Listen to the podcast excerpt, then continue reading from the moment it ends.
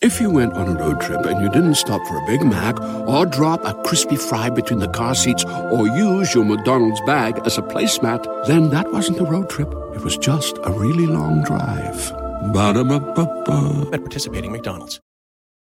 Start clean with Clorox, because Clorox delivers a powerful clean every time. Because messes happen. Because... Hey, listen, remember how you told me to toss those takeout containers before we left for vacation? And you were like, I'm serious. If that leaks over the counter, it'll be a slimy abomination by the time I get back. And I was like, yeah, yeah, yeah, of course. Don't worry about it. I won't forget. Well. Ooh, yeah, that happens. So start clean with Clorox. Use Clorox products as directed. Rinse after use if in contact with food surface.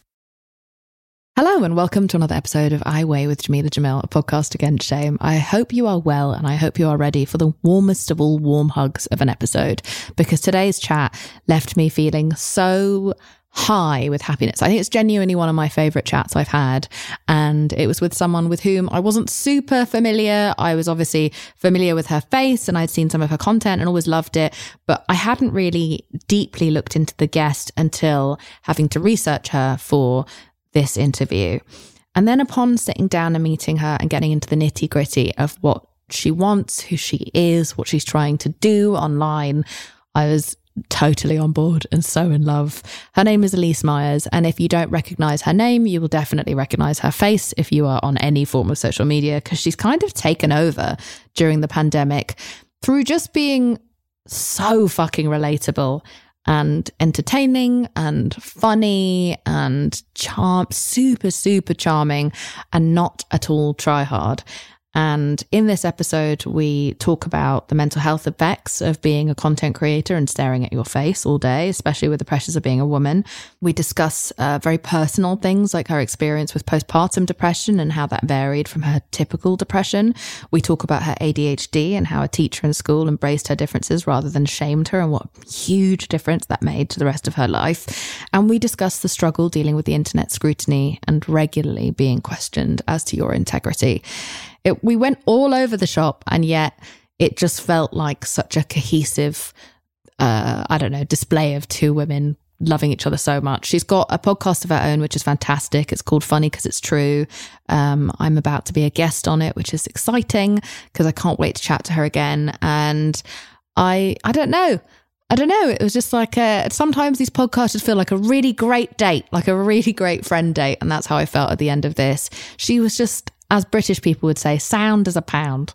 And I wish we had more public figures who approach things the way that she does and who talked as candidly as she does about truly fucking everything.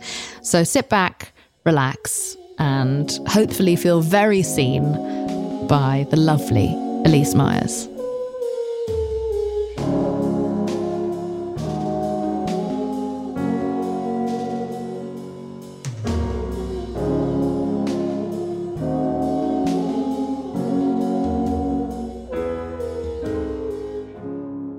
Bloody Myers, welcome to I Weigh. Hello.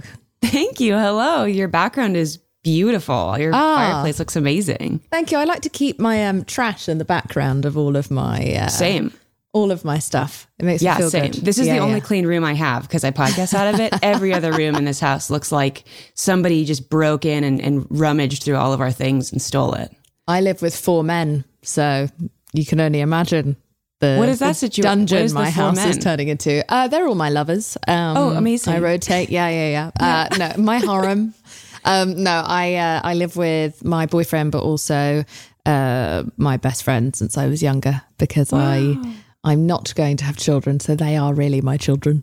I love. I've just that. built a little commune of um, middle-aged people.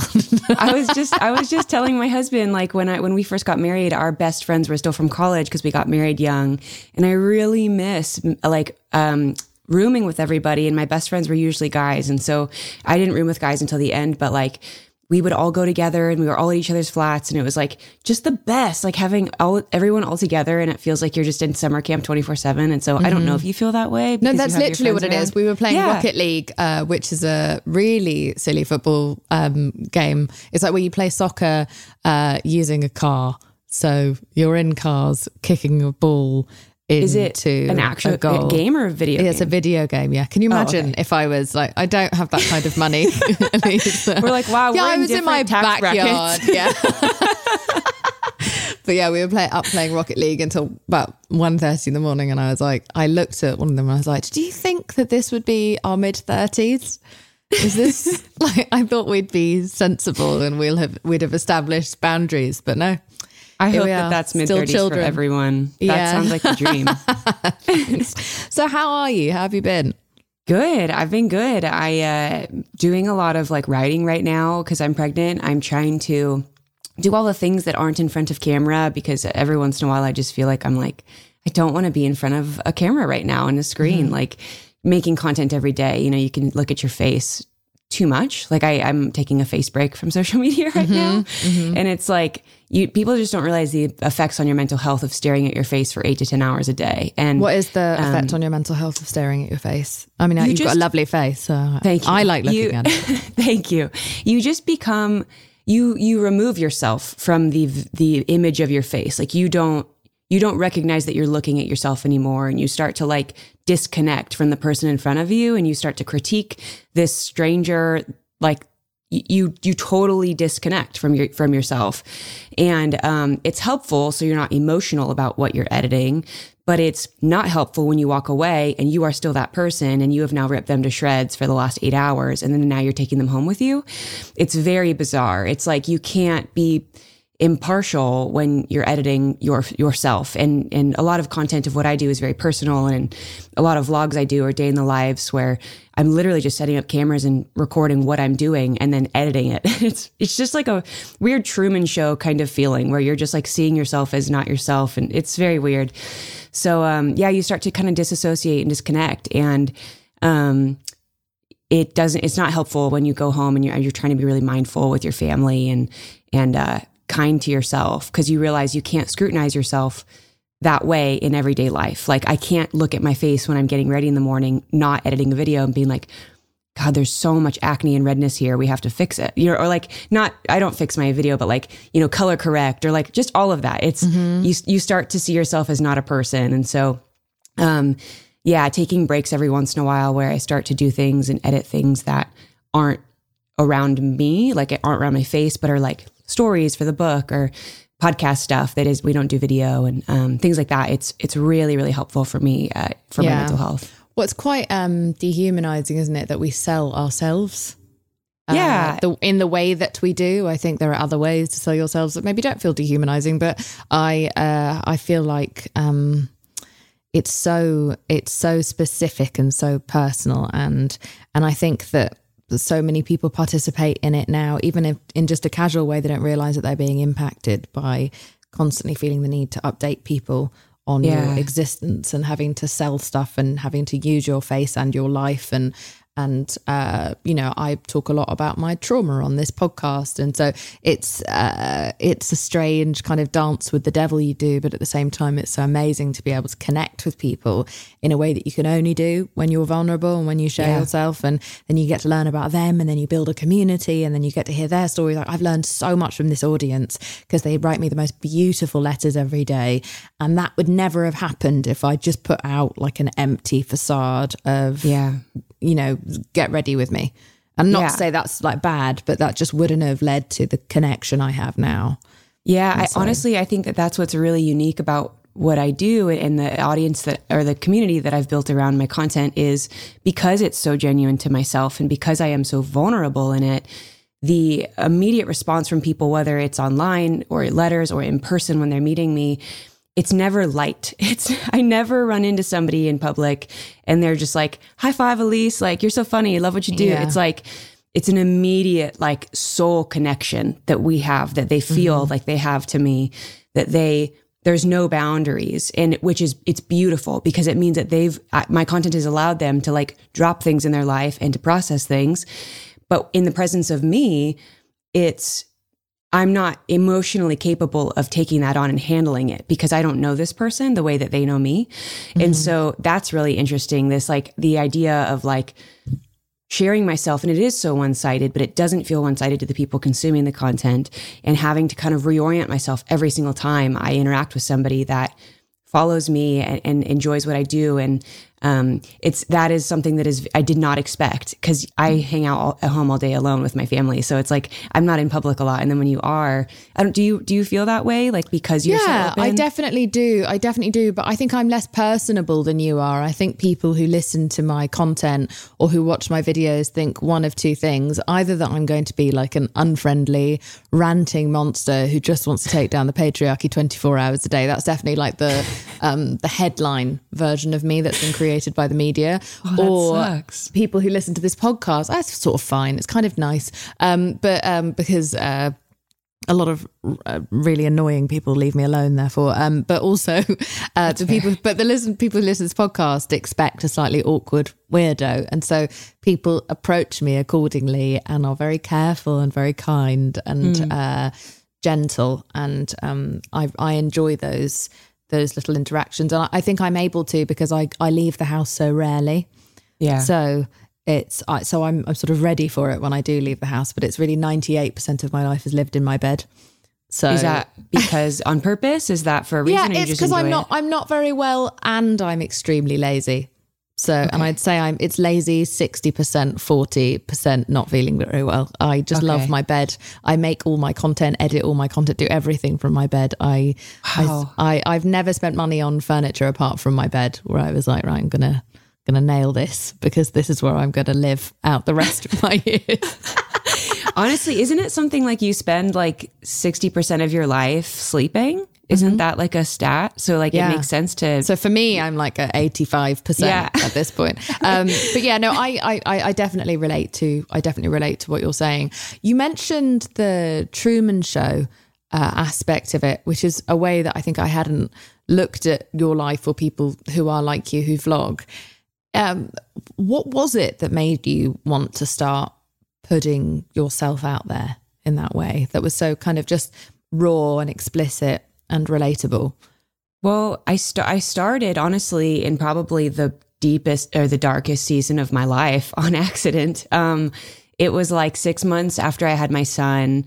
I was like dealing with some very serious like postpartum depression and anxiety, and it was debilitating. It was like I was a shell of myself. I did not recognize myself, and I was taking care of this human being that relied on me one hundred percent. And my husband worked. And so I was working like full time and taking care of our son. And I was dead inside. And it was like the worst I've ever felt. And um, I talk, I've talked about it a little bit, but I, I didn't prepare myself for postpartum depression and anxiety, because I've struggled with depression and anxiety my whole I don't, life. I don't actually know very much yeah. about it. I know it exists. I know that friends of mine have had it, but yeah. if you feel okay yeah. delving into it, I think a lot of people would be interested to hear it from someone else's perspective. Totally. It's so I always saw it before I experienced it as postpartum was the time that it happens, not the type of depression and anxiety that is happening. So I always thought like, yeah, it's depression that happens postpartum. So it's going to be the same thing. You know, you're just a little more tired. But when I was in it, it was truly this, like when, when I had been depressed before, it was, it was, I had no hope in it.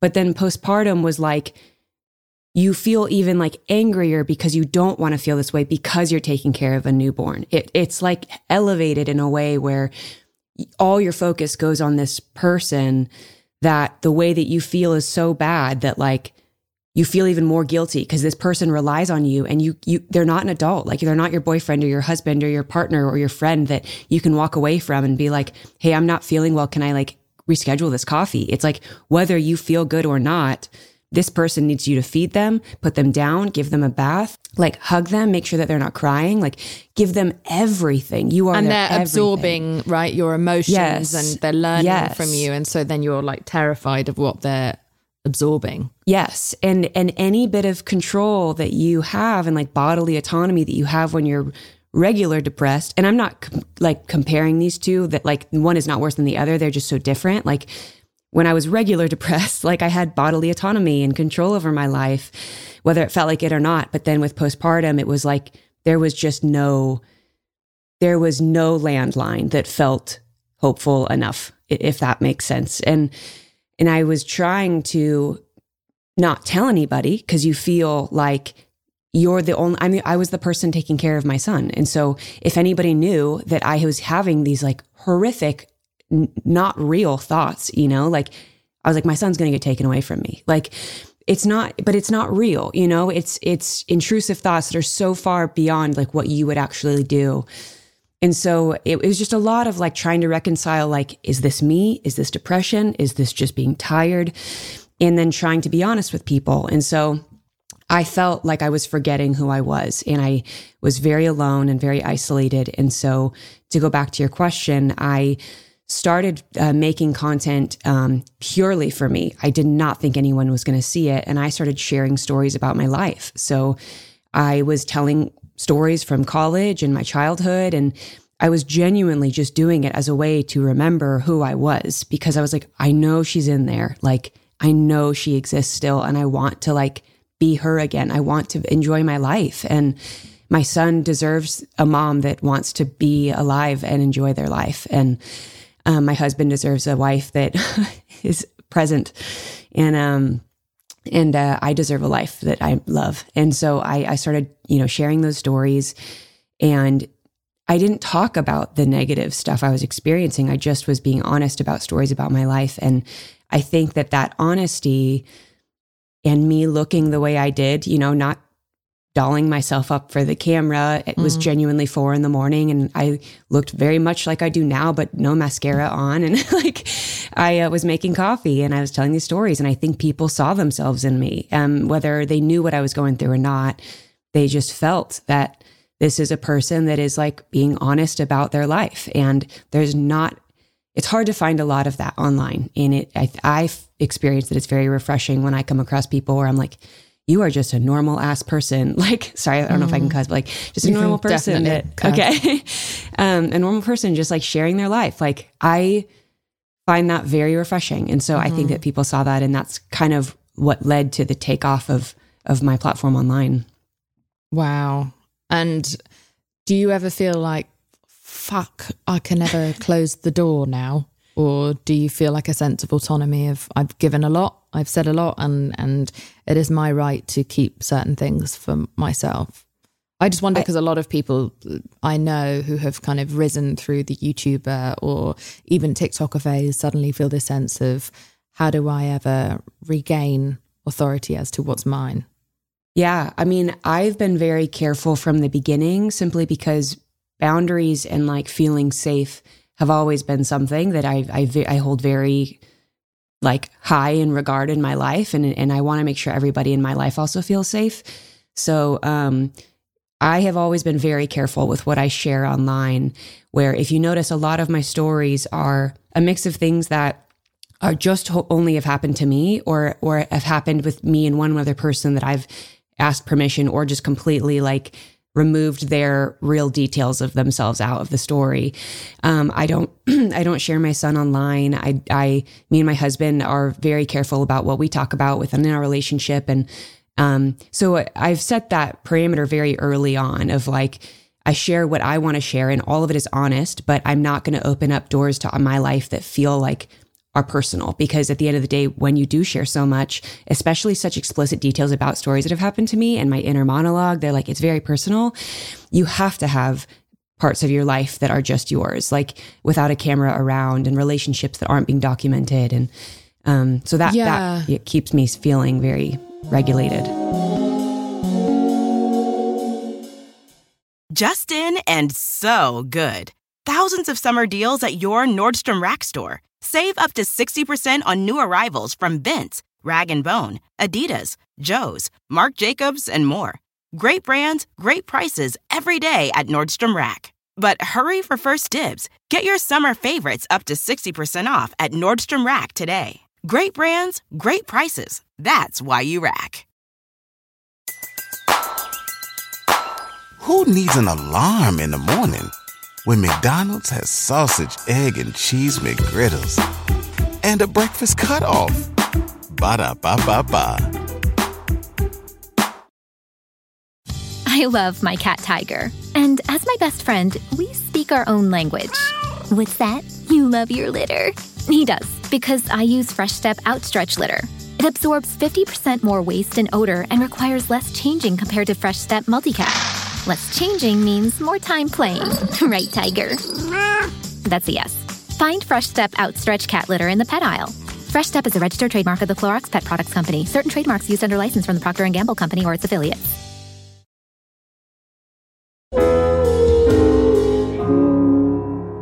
It's also very important given like how as soon as you start to rise the way that you have and you're a woman and you're bright and you're authentic, um, people start to scrutinize oh, man. every single fucking detail of you. Yeah. And it's been wild to watch from the outside uh, when it happens to other people, uh, including my watching, you know, What's Going On With You, where all you're doing is just uh, telling your truth and being yourself.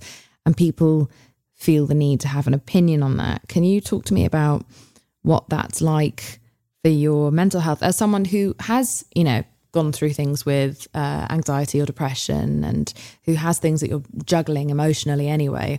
What is that like? How does it feel? Yeah. Well, it's funny. I look back on early interviews I did, like first few months, first six months, and I would get like people asking me, um, you know, what do you do about the negative comments? And I was so naive. I just laughed because I was like, the community I've built is so nice. Like, and it is like ninety-nine percent is like the mm-hmm. nicest people you've ever met.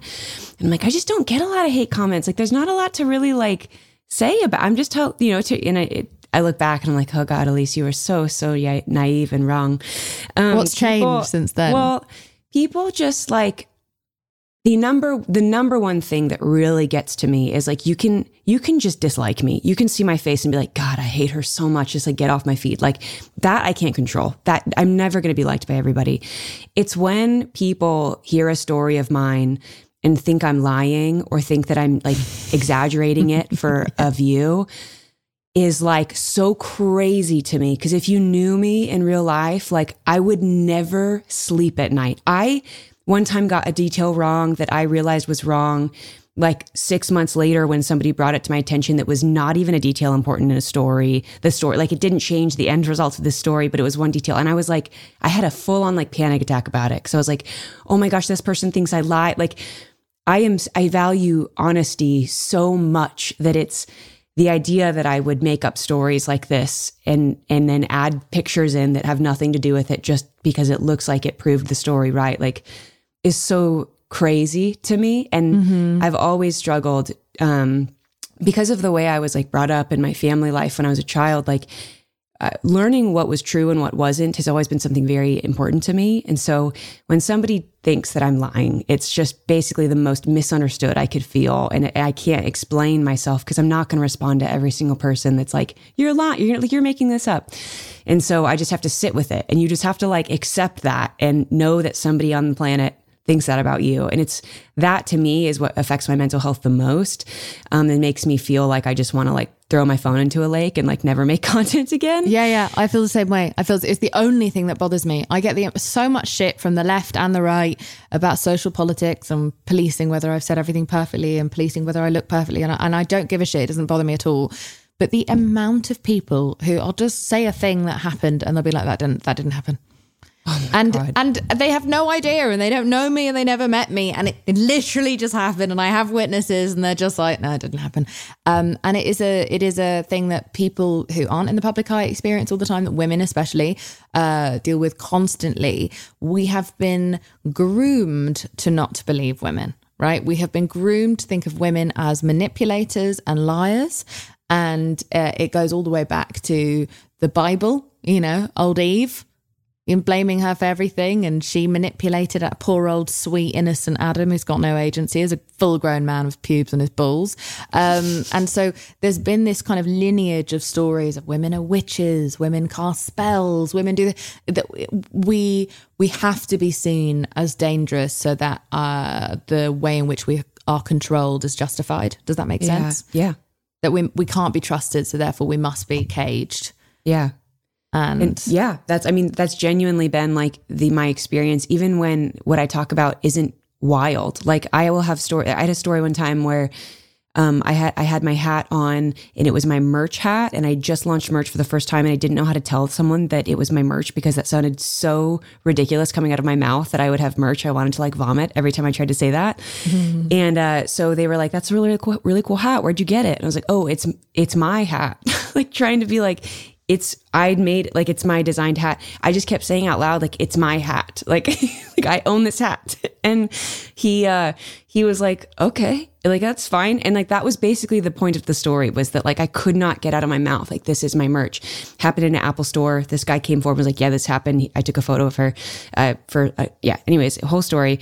And someone's like, that never happened. That's so ridiculous. And I was like, the most ridiculous thing you've ever heard is that I told someone I it was my hat. Like, that's, mm-hmm. that's the craziest story you've ever heard. Like, it's not even like stories that are out of this world. It's just the fact that someone cannot imagine someone remembering something that happened, articulating it in a way that makes sense and is entertaining, and then like people l- liking it. Like, I don't know if they just think that like no one would like this. I don't, it's not true. It's I so think, weird. I think part of it comes from the fact that if we have been programmed to not believe women and not trust women and kind of not like women, when you find yourself liking a woman uh, for a sustained something's period wrong of time, with her. You're like, something's wrong.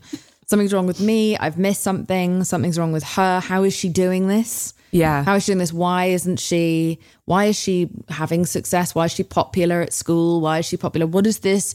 It, it still comes back to a form of like a, a social witchcraft. Yeah. Like, what is it about her? She can't possibly be this authentic. She can't possibly be nice. Like, there's a, what's the catch? What's, where's the catch? Where's the catch? Oh, yeah. Like, with, with, That's with like, everything to do with a woman is like, she's only wearing makeup because she wants this out of this person. Like, it's, everything has to be calculated with us. Yeah. It can never just be that we are being, and yeah. and it can never be that we are just trying to have a nice time. Everything has to have a bigger design of what we can steal, predominantly from men or from each other. In your career, like, where did you decide that this was not worth your time, or do you still struggle with letting that kind of stuff go? Oh, well, I mean, I've spoken about it on this podcast before, so sorry, dear listeners. Um, but uh, in twenty twenty, I just got accused of lying about literally everything about myself. Uh, it was really weird. Um, and I, I mean, from my sexuality to my health uh, to uh, all of my motives and everything I've ever said, like everything got torn apart and uh, and ripped to pieces. And I got ripped to pieces, even though I had witnesses to everything that I was talking about. Uh, and I became suicidal from the, the kind oh, of global man. gaslighting. And once I recovered from that, I was like, oh, you know what? Actually, it's not really my responsibility to be believed or mm. liked. And the people who are smart will understand and resonate with me and will be able to see my authenticity. And it's very much a, a matter of like the people who don't mind. What was it? The people that mind don't matter, and the people that don't matter. Oh God, that matter don't mind. Yeah, wait. Spin yeah. It. Let's, can you say it properly? The people that mind don't matter, and the people that matter don't mind. Yes, that's exactly yeah. it. Um, and so I can never get it right. I don't know why I keep trying to say it. It's so embarrassing. uh, just, you're just trying to like redeem yourself every time, and it doesn't work. yeah, um, it's so frustrating. Um, but yeah, so I uh, I think I came to a point where I was just like, oh, you know what? This is actually like, I think it was a, a period of me starting to investigate the greater pattern of the way that we treat women, and that all that. Happening to me is that I'm a lightning rod that is showcasing right the world, how the world is treating me is just a, a, a bigger, more amplified version of mm. how women are treated in every area of their lives, at every level, in every country, in some way. It can either be at school, in the office, or whatever, in the workplace, in the street, in the supermarket. um I am just being uh amplified as an example of all of the vicious ways in which we we show hatred and wow. and and control and gaslighting towards women. And I was like, oh, you know what? This isn't actually personal. This mm. isn't personal. Like, I'm not even a human being to a lot of these people. They're just saying it to say it because they hate what I represent, which is women. And so that's a really good way to look at it, being like, I'm a lightning yeah. rod and I'm an example of like what's happening to women everywhere, because it's hard to not feel personal. Like yeah. it's personal in that moment, but that's really good. It's really I'm not personal. It can't be this. personal because they don't know me and they weren't fucking there. Yeah. So it just can't be personal. Yeah. And, and it's, uh, and it, it set me free. And then I was like, oh, okay. Oh, oh, if they thought I was annoying before, now like now now I that I don't care. Fuck. Like they, the, I was robbed in broad daylight of all of my fucks, and now I have none left to give. Wow. And uh, I'm now just like a wild loose cannon who's putting everything out there, and I don't really give a fucking shit if you believe me or not, because I know it happened. I know I'm not crazy, and I'm going to continue to thrive and tell my stories and tell my truth. And you can either get on or you can fuck off. And that's genuinely how I feel. And I think this is once amazing. You, and, and, and all that changed was my mindset. It didn't make mm. people start to believe me more, but I changed and I found my power, and my life has gone on to completely thrive. My mental health thrives. And it is just, it's honestly the amount of people I don't like and judge, and it doesn't impact their lives negatively, means it should never impact my life that other people don't like me or judge me. Yeah. I think I think that the difference, some some not to negate that at all, the no, difference no, is a lot of a lot of the times the people that you're silently judging and not liking, you're not making content about them so that they yes. see it, so that they feel yeah. horrible about themselves. Like, no, of course, but I all I mean that is that. But no, I totally agree with you. But what I mean is that, like, I don't go around loving and admiring totally. Everyone else. So therefore, I don't really expect anyone to go around loving or admiring yeah. me. And it doesn't make me some great Buddhist. It just means that I've just, my body shape is none of my business anymore. My skin is none of my fucking business anymore. And how I come across is none of my business anymore. Because I can't mm. control someone else's perception of any of those things. Yeah. And, and now that I've come to terms with that, and I think that's a thirties thing, I feel free. Yeah. That's really good. I just, I'm just taking notes over here. No, bless you. This is amazing. Um, so, so I would love to talk to you in a bit more depth about your mental health that you've been super open with, um, so boldly and so beautifully. And again, so I hate the word relatable. It's been totally bastardized in the last ten years. Um, 'cause again, it sounds like someone, something that someone's doing, um, uh, with motive, but, yeah. um, I, I find you deeply relatable and enjoyable to watch. Uh, mm. Can you talk to me about your mental health journey then, aside from the postpartum depression? Yeah. I mean, I think it's just something I've always struggled with. I, I think, you know, I, I had my first panic attack when I was uh, like nine years old. I didn't know it when I was younger, but I would go through downswings with depression that I later found out was depression, you know, like in high school. Um, And honestly, my entire life has just felt like I have been trying to get back to the starting line where everyone else just starts. And it's really, everything in my life has become a, a system so that I know if things are out of order and kind of chaotic, like what's wrong with the system and how do we fix the system to get back to like the finish or a starting line so we can then be at baseline with everybody else and then start, you know, your life. Um, That's really and, beautiful. That's that's oh. really that's a really special way of looking at it, of trying to get back to where you were rather than trying to get to the final destination of perfect happiness and mental health. Oh yeah. It's honestly that's not possible. Like that I've never known the finish line, so I, it's there's no point in trying to get there. It's gen- Have you even I, known anyone who's found it? No. Or who knows where it is? Never. No. yeah. So there's no point. It's like I just want to make sure that I can do what I know I can do to to get to baseline so that then my life can kind of be what it wants to be. And and um yeah, it's it's it's been something that I've sometimes been on medication and sometimes off of it, and I've always been honest, and I've never kind of been ashamed of like therapy, and which is wild because when I, I married my husband, it, he was like he he had never experienced openness about your feelings that way, and and mm. it just wasn't the way he was brought up. And we were just talking the other day because um, I post a lot recently. I've been posting a lot about my O C D, which is something I, I didn't talk a lot about in high school because I, I thought it was more anxiety. And then later getting diagnosed with O C D, I was like, okay, cool. That's super different. And uh, sharing that with him, I, I've been sharing see, these videos of when I do day in the life. Sometimes I get stuck in, um, I call them loops. They're like, some people call them ticks, but like these moments where I get stuck in this loop where I literally cannot, you know, move forward unless I complete this loop. I don't know how long it's going to be. What do but you mean by a, a loop? A loop, yeah. So um, one of my things with O C D is is uh, flexing my muscles. So like I, uh, there's these muscles in my arms that when they don't feel like they flex right, they uh, I get stuck in this loop where I cannot continue what I'm doing until I have the exact motion that I, you know, completed in, and it's like, okay, that feels good. I can move forward. Um, and when I'm filming Day in the Lives, I have my camera set up and I'm all excited, and I'll get stuck in this loop for like fifteen minutes of me just standing there. I can't turn the, the camera off because that I need to finish the loop. Like I can't stop what I'm doing. Water sometimes is still on from washing my hands. Like it's, it's really embarrassing to like have so much raw footage of me getting stuck in my O C D loops. And, um, And I've just started to post little moments of them because I talk out loud while I'm doing them because I'm aware of what's happening. It's not mm-hmm. like I just like black out and I come back to when, you know, the loop is closed. Mm-hmm. It's like, I'm fully aware that if anyone walked in while I was doing this, they'd be like, what's going on? Like, are you all right? You know? And mm-hmm. I, uh, so one time I was like, um, one of the videos was, uh, like, you're not crazy, Elyse, you just have O C D. And then the next shot was like, which is a little crazy.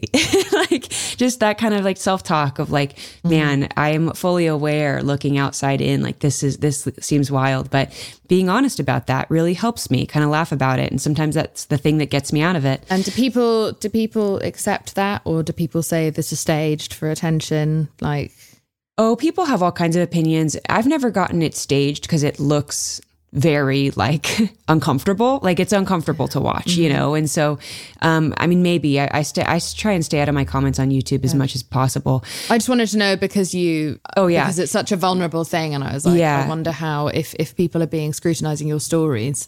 Oh yeah. Uh, me, me, most, most of the time people scrutinize, um, the fact that I'm posting it at all. Like a lot of people are like, this is not helpful. Like, this is weird. Like, why are you posting this?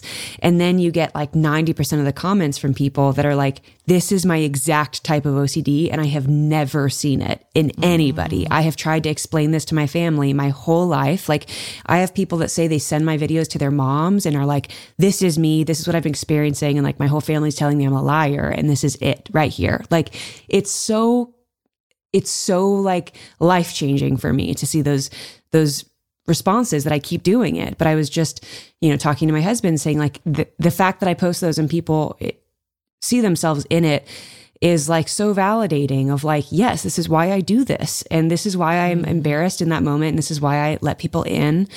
And, um, I've always felt comfortable doing that, but now with millions of people watching, it, it's just a continuous like check-in with myself of like, am I comfortable doing this? Am I comfortable sharing this? Because I had somebody when I was starting really early on say, um, if you don't want to talk about this seventeen million times in front of seventeen million people, then I would not let it come out of your mouth because you're going to then do it over and over and over again. And uh, I was like, okay, okay. And uh, that's one hundred percent true. I have known that to be true since the very first day I started doing anything in public, um, just in general. Uh, and, uh, yeah. And so I, I'm careful about letting things in, people in. And when I do, it's like, I know this is going to be something I'm going to talk about till the day I die. It's going to be printed on my tombstone. Like, mm-hmm. Justin and so good. Thousands of summer deals at your Nordstrom Rack store. Save up to sixty percent on new arrivals from Vince, Rag and Bone, Adidas, Joe's, Marc Jacobs, and more. Great brands, great prices every day at Nordstrom Rack. But hurry for first dibs. Get your summer favorites up to sixty percent off at Nordstrom Rack today. Great brands, great prices. That's why you rack. Everybody loves McDonald's fries. So yes, you accused your mom of stealing some of your fries on the way home. Um, but the bag did feel a little light. Ba-da-ba-ba-ba.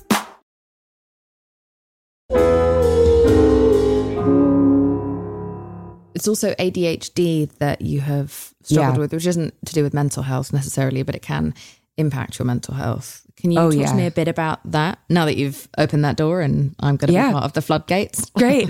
yeah. Oh my gosh. Yeah. A D H D has been something I've had since I probably was born, honestly. Um, it can you explain is, what that is just yeah, for yeah. anyone so, who might be new to it? Yeah. So there's, so there's A D D, there's A D H D. A D D is just attention deficit disorder. A D H D is attention deficit hyperactive disorder. Um, and it essentially is like this, like inability to focus, but with that with, with the H added in there, for me, it's hyperactivity. So those kids that you thought like you just like fed a bunch of sugar to and just like couldn't calm down, or like tying shoelaces in class under like desks, like that was me. Um, and it truly made me feel like I was the biggest inconvenience my entire life. Like I have felt like I am just like the root of everyone's problems around me. Like it, that is what internal I like internalized. And if you see behind me, I have a treadmill desk. Like I don't work unless I'm walking. I used to pace when I first uh, had my apartments. I would, I was a web developer and I had my laptop, and I would uh, be coding with one hand because I would be holding my laptop with the other and like pacing in a room. How um, fun for I, your downstairs neighbor. Oh, I know. Luckily, I was in the garden level, okay. So it was like bit, bit like bottom. Otherwise, it's like living yeah. under Jumanji. Yes, I know. But I actually picked the first level apartment for that exact reason. Like that is like how like deep this like insecurity goes in me. So yeah, like I, when I was in school, my, the first teacher that I ever had that accommodated my A D H D was um, I would rip paper up and I would make huge messes, and I would be super um, like distracting in class. And Uh, it, if I didn't rip paper, I would be singing and humming and not paying attention at all. But if I could take a piece of paper and I'd take one notebook sh- like sheet and I'd start the corner and I'd rip a thin layer all the way down to the point where I would like rip a little like spiral and the whole thing. Yes. Be, you know, like when you spiral. Yeah, yeah. Oh my yeah. God. I, I rip paper constantly yeah. uh, when I'm nervous and when I'm anxious. I love to yes. tear pieces of paper to the point where like one of the most moving things a uh, partner ever did for me was Uh, when we were walking into a party, and I'm terrible in social situations, terrible at parties, hate parties so much, uh, always have. Um, they, they knew I was going to be anxious and handed me a piece of, uh, little piece of tissue paper To, to so I could walk around just ripping it up like gently in my hand. It makes and I was you feel like, so I've never known, felt right? so seen. Yeah. Well, so that's that's exactly what this teacher did. So I would rip paper up, and this teacher put a ream of printer paper on my desk and let me come in. And he was like, "You don't." He's like, "You don't have to worry about cleaning it up. Just like don't rip up anybody else's paper, and I'll take care of it." And like that, it was exactly that. Oh, you feel God, so legend. Loved, so seen. Like for the first time, someone's like, "Hey, this thing that you do is not an inconvenience to me, mm-hmm. and you're allowed to do it." Like that's how it feels. Just like the partner, like giving you the tissue paper. Like it's a big deal. And when you just have every, like when it feels like everything you do is like a negative to somebody else, when somebody does that to you, you just feel like maybe I am not as much of a problem as I think I am. And maybe I'm not, you know, an issue to other people. And so, yeah, the, the A D H D um, has been that. And then learning how to be medicated has been a life-changing thing. Um, and then also like, Be, like being having A D H D with a partner is very interesting because he gets to see all the things that are not like quirky and cute about it. You know, like I think that social media has taken A D H D and made it something that's like funny, and it is, it is, it can be very funny. But I think that because like um, a lot of people are like self-diagnosing them themselves on, on TikTok, especially. Like I see it all over my For You page of like, maybe you have A D H D if like um, you you like to scroll on TikTok while watching a T V show, or like little things like that. And I'm like, totally, that that you totally could have A D H D maybe.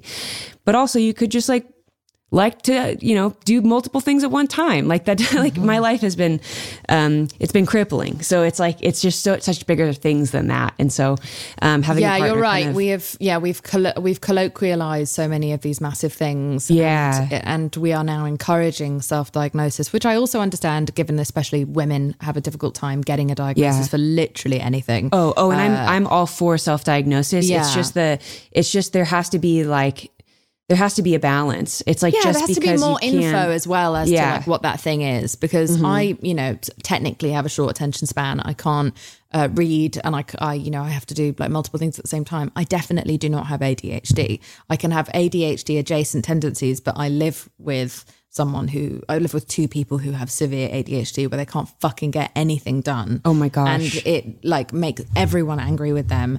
Everyone's disappointed. They can't get back to anyone. They can't finish a task. They are tortured by their inability to finish a simple task because they don't want to live in, the, but they can't tolerate the boredom of getting yeah. the task done. And it's not that they are being spoiled. They literally have like a, I believe that there's like increasing research to say that there's like a severe dopamine deficiency in people oh, with A D H D. Huge. And yeah. so the the lack of dopamine in, in fulfilling a mundane task is actually unbearable, right? To people with A D H D. Rejection feels much worse, apparently, to someone with A D H D. It's, yeah. It's you, every, every, all of your emotions feel heightened. You get flooded.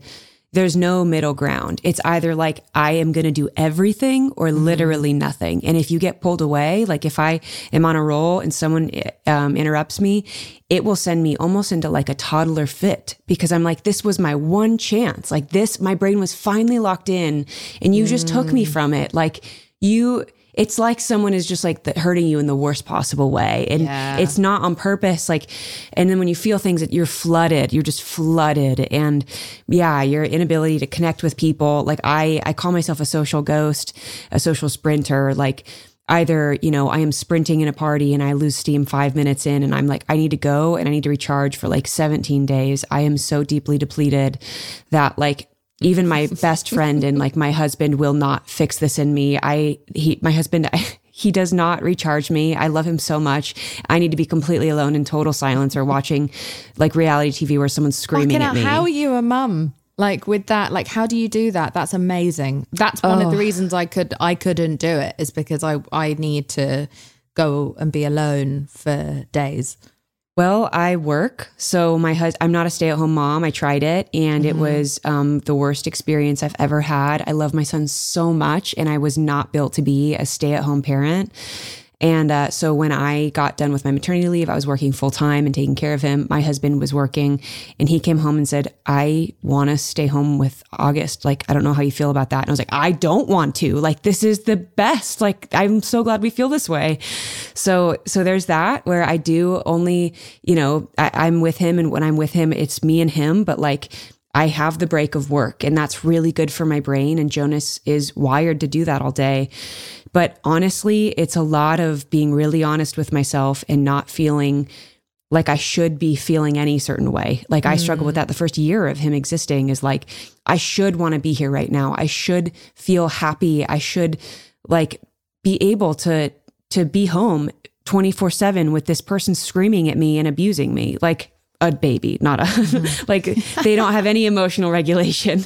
And, um, and you shouldn't, nobody should do anything when they're a parent. It's only what works for you, and, and letting go of those expectations that's, are important. Yeah, that's best for the baby as well, because like a happy happy parent is only going to oh, be yeah. like better for your own mental health as the child oh, yeah. who's around that. Like this this like obsession with making mothers be martyrs and go against all of their natural instincts as to what they need to do to self-preserve. It means that someone's running on empty uh, and then unable to really give that baby you know, what they want to give the baby. Yeah. It's not fair. Um, another thing with A D H D that I think uh, is a kind of unsung struggle from what I understand now, living with um, people who have it, is the misunderstanding that people have about you, that it's a moral failing, right? I used mm. to think that they had a moral failing, like that's like, how the fuck can you focus for seventeen hours on this, but you can't mm-hmm. make a cup of tea, or you can't write back to this person about the important thing that our like mortgage depends on or whatever, like, yeah, because we all live here together. And so we're all responsible for stuff together, yeah. and someone drops a really important ball, but then is able to focus on a task uh, unendingly with perfect focus. Yeah. I didn't understand hyperfocus. I didn't understand hyperfocus can also happen even in A D H D. Oh yeah. It's, and so I, so yeah. I used to get mad in a way that now I don't. I recognize that like, oh, it's because this task is boring and you aren't being a brat. You actually yeah. have like a, they're, they're all on medication now, which has massively helped yeah. the dopamine regulation, but Jesus How Christ, it, it must be really, it must, I, I, I have so much more empathy now that I understand it. And I deeply regret not having understood it before. I think that the the hardest part, especially for me, the, the biggest downfall that affects me and, and my life is the relational aspect of it. Like I function in relationship very differently, almost like an alien compared to other people. And it's really hard, like it's really hard, to be fully honest, to maintain any type of relationship. I, I do not get to people, like get back to people. I do not text them back. I, I really struggle with my emails. I never answer a phone call. If you give me a voicemail, I'm never going to hear it. Like mm-hmm. I have to have people that I trust and feel safe with text me to let me know that someone else texted me. Like, it's like, it's, I really, really struggle with it. And for people That's that so don't, funny. yeah, my, yeah my, literally, my, boy, my boyfriend is one of those people who's got the severe A D H D. And whenever people are like, just get back to me, I always say, text in caps lock, and he will respond to you immediately. Yeah, and people does. have to text my husband to text me. So if it's really serious, they'll text my husband, and Jonas will call me and be, or text me and be like, "Hey, can you go get back to your mom? Like, she really needs to talk." Yeah. To you.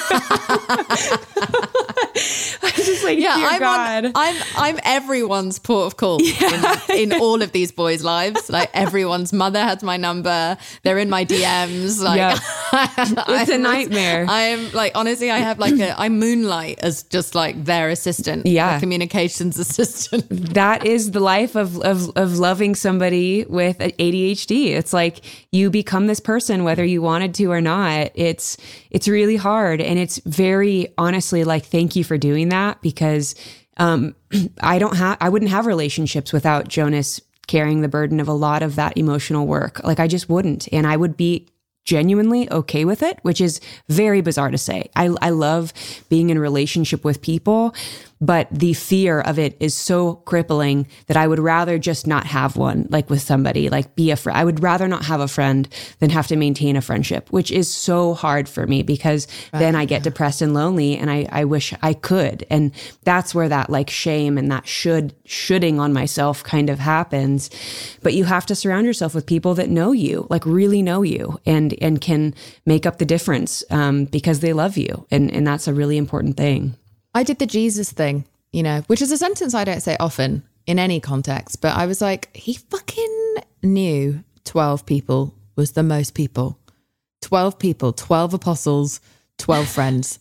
Yeah. I was like, twelve friends is at best the most I will ever be able to manage. At I've got two best. And I'm like, I don't at know if best. I can do it. Yeah, but a lot of mine are on the other side of the pond, so they don't yeah. have to call me either, so it's perfect. Um, but like, that's why I live with my friends. Yeah. So that we, because we're all fucking useless and we'd never see anyone ever again. Yeah. And we would all have beards that start under our eyeballs that just sort of grow out of our eyeballs. And we'd never, like, just like Howard Hughes, just long toenails that called it, like curled into themselves.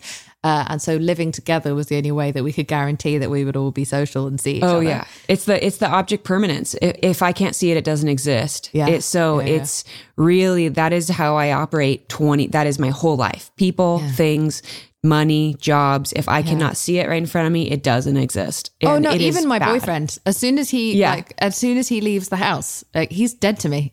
Yeah. He is dead to me until he comes back. And then I'm like, oh my God, I love you. You're so hot. But yeah. I hadn't, while he was gone, I had no idea who he was. Yeah. And this is why my, my, my husband sends me photos of my son like all day. Cause he's like, hey, just remember you've got a family. It's like, and then I just put my phone on do not disturb because I'm like, I can't see this right now. uh, it's, it's, it's kind of helpful for us because we don't have children that, you know, he goes off and he tours and I go off and I oh uh, yeah film. And we don't like struggle immensely with it because yeah. we are able to just because you can you know, just yeah, yeah well, we forget the other one exists. Like we have two different types of neurodivergence. Yeah, that mean that we both just cut each other out of our lives. There was a time in my life where I could do that, which is which is good. Um, yeah, but, you know, it's only been eight and a half years. You never know.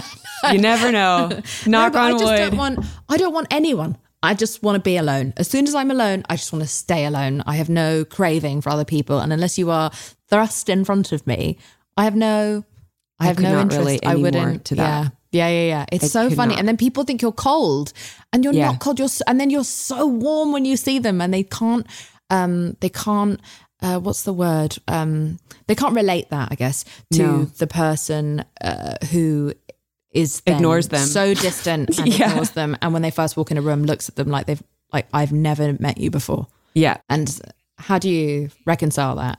Well, so I have two best friends and and we have a group text, and uh, I feel safer texting the group text than I do them individually because again just people scare me. And if I send it to a group text, it feels more like an abyss. I'm just shooting a shot into, you know, and I'm like, who knows who's going to read this? There's two people other than me in this. Mm-hmm. One of them is going to read it.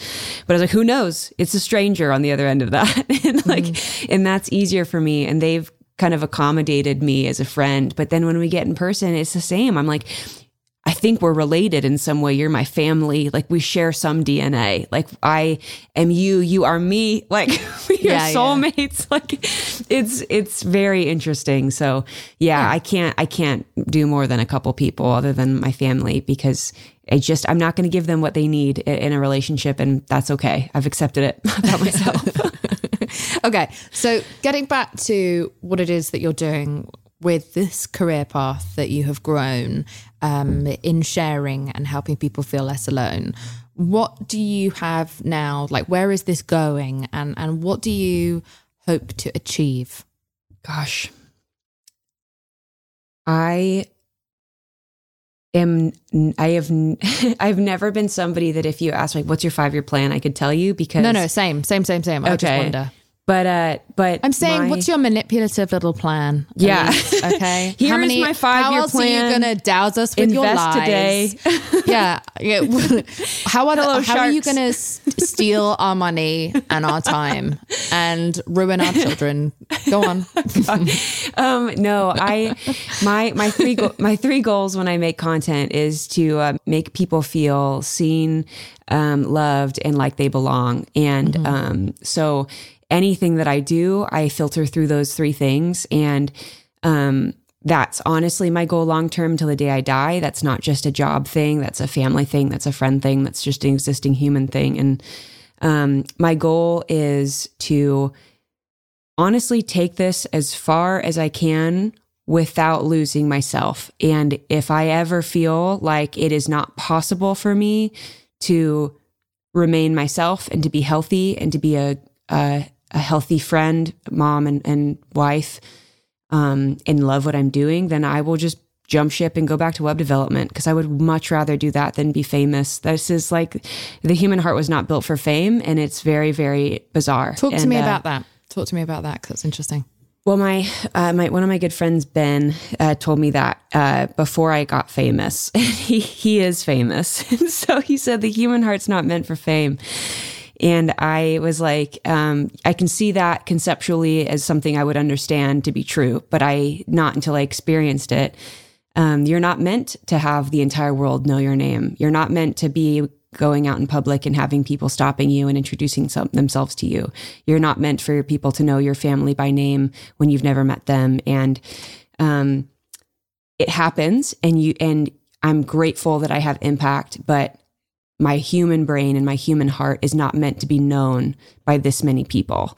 Um, I can't personally have a relationship with all of them. And so for them to know me and me not know them is just, on a scientific level, I'm sure we'll study it in a hundred years and look back and be like, how did people survive? You know, like it's, mm-hmm. it's just very interesting. And so my, um, one of my friends who, who lives with me at the moment, um, she just said to me, I just don't want to be perceived. Yeah. And I was oh, like, yeah. What a lovely way of saying that. I yeah. just do not wish to be perceived. She doesn't, not not even by us who live in no. the house. Yeah. She just not hides. Even by herself. Yeah. She doesn't even want to have, yeah, yeah. it's, I understand that one hundred percent. Yeah. But, um, but while saying all of that, I also understand that like incredible impact and, and life-changing moments have come through me to people because of what I've shared. And I can't discount that. And so my goal is genuinely to just take this as far as I can until I don't feel safe in it anymore. And I don't know if that's going to be fifty years from now. I hope, I hope it is, but it might be five, it might be three, it might be next month. And, um, And I think that like, I don't want to be a person that stays in it so long that they lose themselves in it. That really, that really scares me, because I yeah. can do that in anything. It doesn't have to be this career. I've done that in personal relationships. I've done that in jobs I've had in the past, and I don't want to lose myself again. I've finally gotten back to, to me, and um, I won't let anyone take that away from me. And so um, that's my goal, I guess is. Yeah. And, and yeah. also like, you know, you, you've not just done this because you were creating a casual outlet. You've continued on because you can see a gap, not just in the market, but a gap in our sort of social infrastructure in which there are a lot of people, especially women, feeling like they can be themselves. They can be yeah. raw. They can go, makeup free or filter free. They can let their curly hair uh, just ex- yeah. exist in, in freedom, even though I love curly hair and I fucking curl my hair to make my hair look like your fucking hair grows out of your head. And then, I don't know, like my friends with curly hair want straight hair. It's just oh, infuri- yeah, we it's hate an infuriating, it. endless like, like hyperloop of bullshit. Um, but, you know, people have opinions on your appearance and yeah. so many you, like opinions that I don't even, I don't even want, I don't even have those opinions. I don't even have as many opinions about myself that you have about me. Like, it's actually really you, impressive if someone is able to out bully you. Like, yeah. In I'm the like, way that like we have bully you heard the way I talk so to myself? Well. Like you've said something I haven't said to myself. That is honestly impressive. I'm taking notes and using that later when I but hate myself. But people feel like even you deciding not to wear the makeup or not to do your hair in the morning uh, is like a bit and some way of you trying to oh, yeah. get attention or manipulate people. Yeah. It's so fucking insane. Because if you did do yourself up, they'd be like, why'd you do yourself up? A hundred percent. I, I saw a video of somebody on an account. You know those accounts where they are like the success to someone going viral, like their whole account is based on like teaching you how to go viral. Have you seen those? Mm-hmm. Yes, yes, yes. Um, so they, I just was scrolling on my For You page, which is literally why I'm taking a break from social media right now. Um, I, I saw a video of, of me pop up of this person like green screening in front of my face. Like, here's how Elyse Myers goes viral every time. And he's like breaking what I do down onto like a scientific, like molecular level. And I'm like, my dude, you have put more thought into this one video than I have put into my entire career. Like I have never consciously decided to do any of this, like saying like, I, I exactly, I don't do my makeup so that I appear more relatable. I don't do my hair. I, he said that I go and make my hair more messy and change my clothes.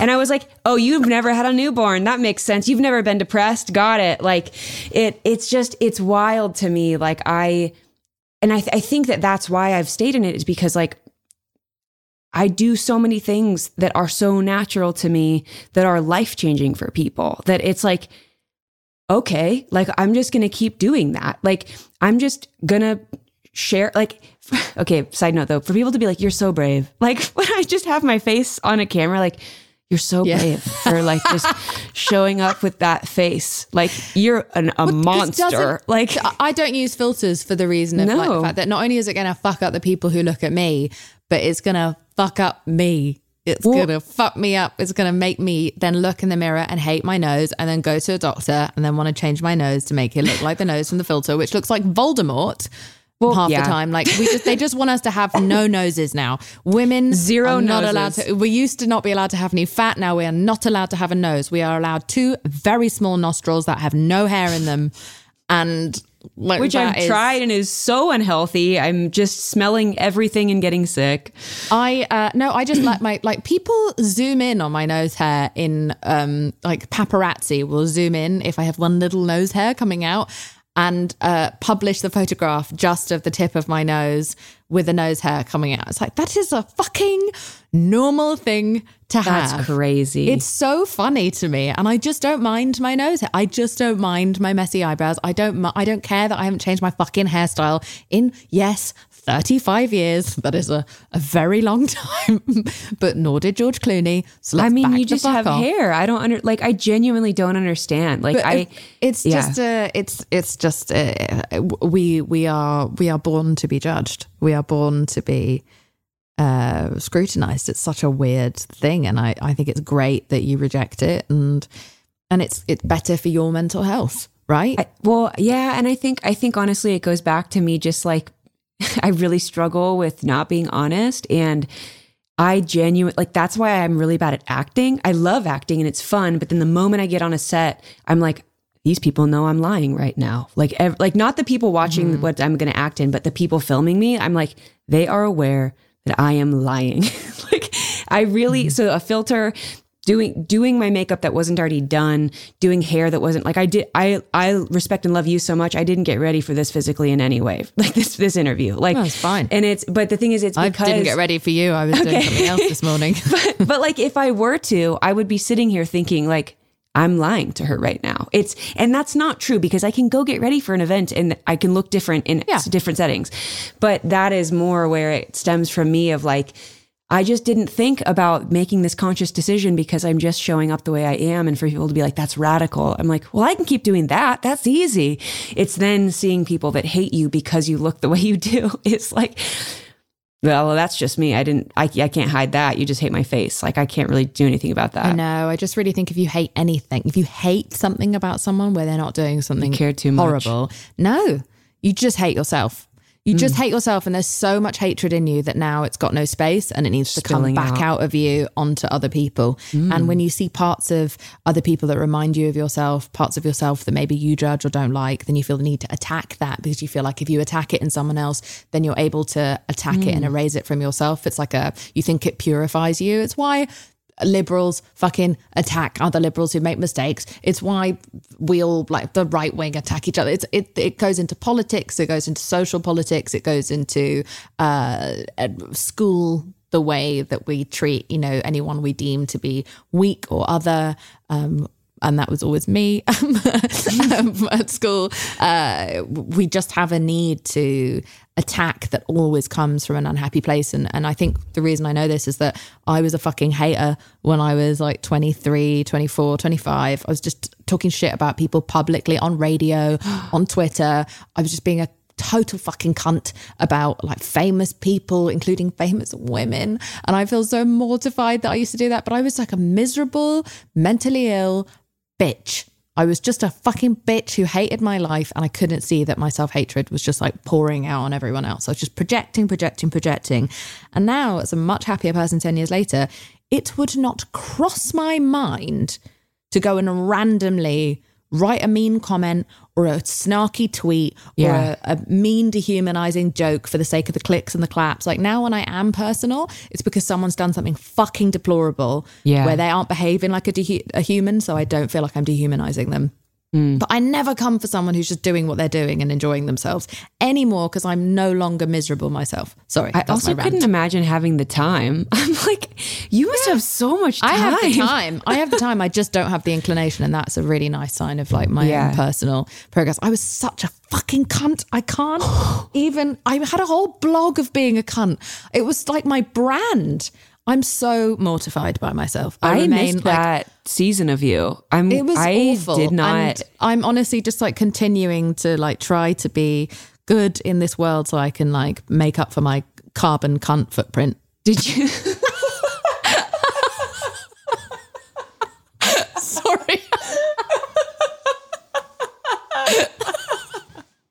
That really took me by surprise. I didn't expect that one. Did just, you? Oh God, I'm hot with shame. Oh God. Uh, Did, does that follow you everywhere you, like in your brain? Like, does that follow you with like people knowing that about you? Like, no, people I've don't never... know that about me. That was in England. That was, a, was another oh. career ago. I just feel the need to explain it to people because I want people to know that we can all change and we can all do better. And then wow. I, as the, the king of the cunts, can become better. Like, than anyone can. Like, you should write an autobiography to... and like make that the title. And instead of queen, like a king, and you're standing on the throne yeah. like this, you've yeah. got your leg just like with my up. Big cunt beard. Yeah. Yeah. I just, oh God, I'm so sorry if you were listening to this with your kids, anyone. They have a new word now. But I, yeah. Oh my okay. gosh. I'll well, do a warning. I'm really proud of, of you for changing. It's going to have an E, one hundred percent. Thanks. I'm proud E. of you for never having been this way, even though you also had your own mental health struggles. Thank you for not taking it out on other people. I just did it to myself. Yeah. So it's all good. I did internally. Yeah. Yeah. Yeah. Yeah. Yeah. It's, just, it's a nightmare. It's an, I'm a nightmare. Um, but okay. you know, we all make mistakes. That's part two of the autobiography, is just like, I'm a nightmare. Yeah. Well, it's just, but again, that's a, that's for me is also the other way in which I don't choose to filter myself, right? That yeah. for me feels like pretending that, like, washing away my mistakes feels like washing away my pores mm. and my nose, eradicating my nose. Yeah. Like washing away all the ugly parts of me that I can explain, even if I'm still, if I'm, even if I'm not excusing them, I can explain them. Like uh, it feels like filtering who I am. And if I filter my past and I erase my mistakes and I can never learn from them, and I, no one can ever love me for who I am now. Yeah. The people who listen to this podcast know all of my fucking gross yeah. parts and like worst tendencies and like shitty ineptitudes. Um, And they continue to listen in spite of that. And I feel so much more seen and loved and accepted well, yeah, because of real that. Love. That, Even like, if they judge me for it, I at least know that they still show up. Yeah. I mean, for when people I say really forgive, am. when people say forgive and forget, I, I literally say forgive and tattoo on the inside of my eyelids. Like, I'm never going to forget. Like yeah. if I, if like I, people that love me need to know everything I've done, or else if they say they love you, I'm like, you don't know me. You don't know no, anything. You love the I've facade. Done. Yeah. yeah. And so, so I fully am in full support of that. Like, If yeah, you you have to share all of that with people. But it that, also that gives permission in the same way that you give permission to a mother to just like fucking just get through the day without oh, yeah. having to look like a cookie cutter nineteen fifties poster of what a mother's supposed to look like. It's the same thing that I'm trying to do is is give people permission to have fucked up and to have learned and That's to really good. Still have more growth and learning to do, and that it's okay. This perfectionism that we we burden women with in every single way, not just aesthetically, is exactly what's holding us back, and it's fucking deliberate. It's mm. to waste our time and to stop us from growing as people. So, wow, I don't know. We'll see. We'll figure it out together, man. Figure it out. Okay. It's been so nice to talk to you, by the way. This Thank has been you. Such a lovely chat. I we'll know. never speak to each other again because of our personalities, I think. I but if I bump into you anywhere in the world, I uh, I can't wait I to have give you to a say, hug. If, if you would have told me like five years ago that I would be talking to you casually, I would have been like, you are fucking out of your mind. Like I...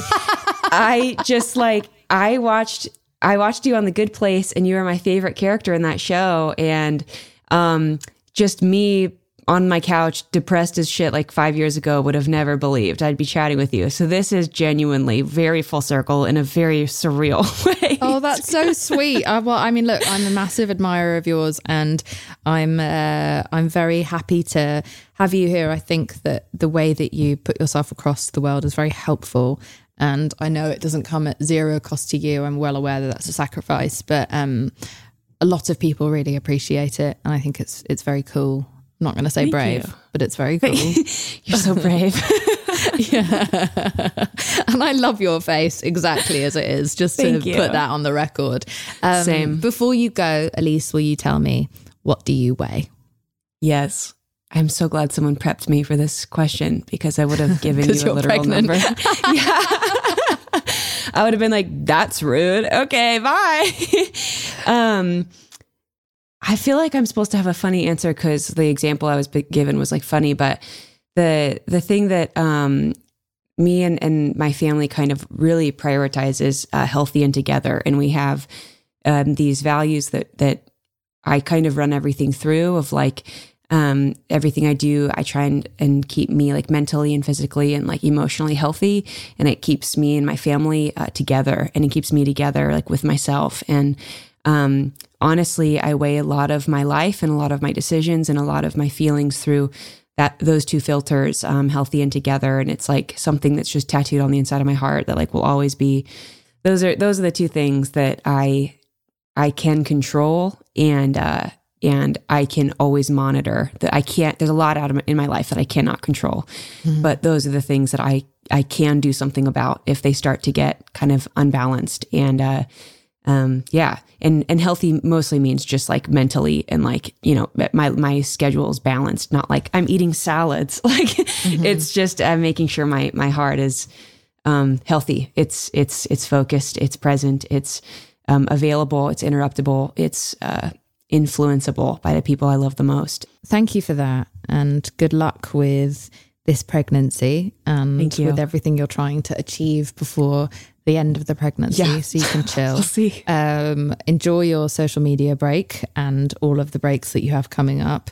Thank and, you. And I hope that this is an easier ride than the last one. And at the very least, you know, you were able to weather that storm and you came out yeah. the other side. And I'm sure that's incredibly reassuring. But um, yeah.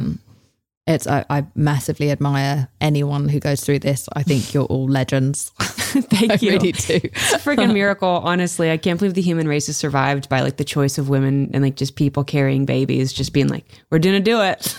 Yeah. It's like crazy yeah, to but me. But that's why everyone tries to destroy us, because we're so fucking cool. Yeah, we are, honestly, yeah, we are. Actually, you're right. Yeah, even some of us who are assholes like me, it's still, it's cool. It's cool. It's cool that we exist. Cool. We're very powerful, very scary, and that's why they tried to destroy us, because they're scared of us. Uh, Elyse, you've been a joy. Thank you so much for coming. Thank you. Thank you so much for listening to this week's episode. I Weigh with Jameela Jamil is produced and researched by myself, Jameela Jamil, Erin Finnegan, and Kimmy Gregory. It is edited by Andrew Carson, and the beautiful music you are hearing now is made by my boyfriend, James Blake. If you haven't already, please rate, review, and subscribe to the show. It's a great way to show your support. We also have a bonus series exclusively on Stitcher Premium called Ask Jameela Anything. Check it out. You can get a free month of Stitcher Premium by going to stitcher.com forward slash premium and using the promo code I Weigh.